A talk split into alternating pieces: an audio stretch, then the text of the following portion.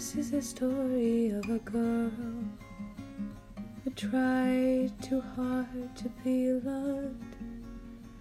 One day she lost her mother's pearls, and her eyes began to flood.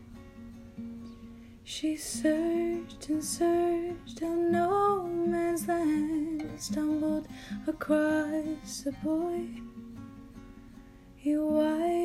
Tears and touched her hand. She forgot about the void. He loved her with his art. Those words could never say. She loved him twice as much.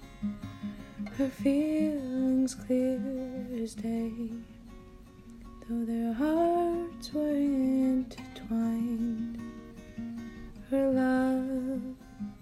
was outshined by a girl who wore those pearls that she found left behind. This is the story of a girl who tried too hard to be loved. Yes, she lost her mother's pearls, but there are greater love. Oh, you listens, be wary of this, of the torture of the heart.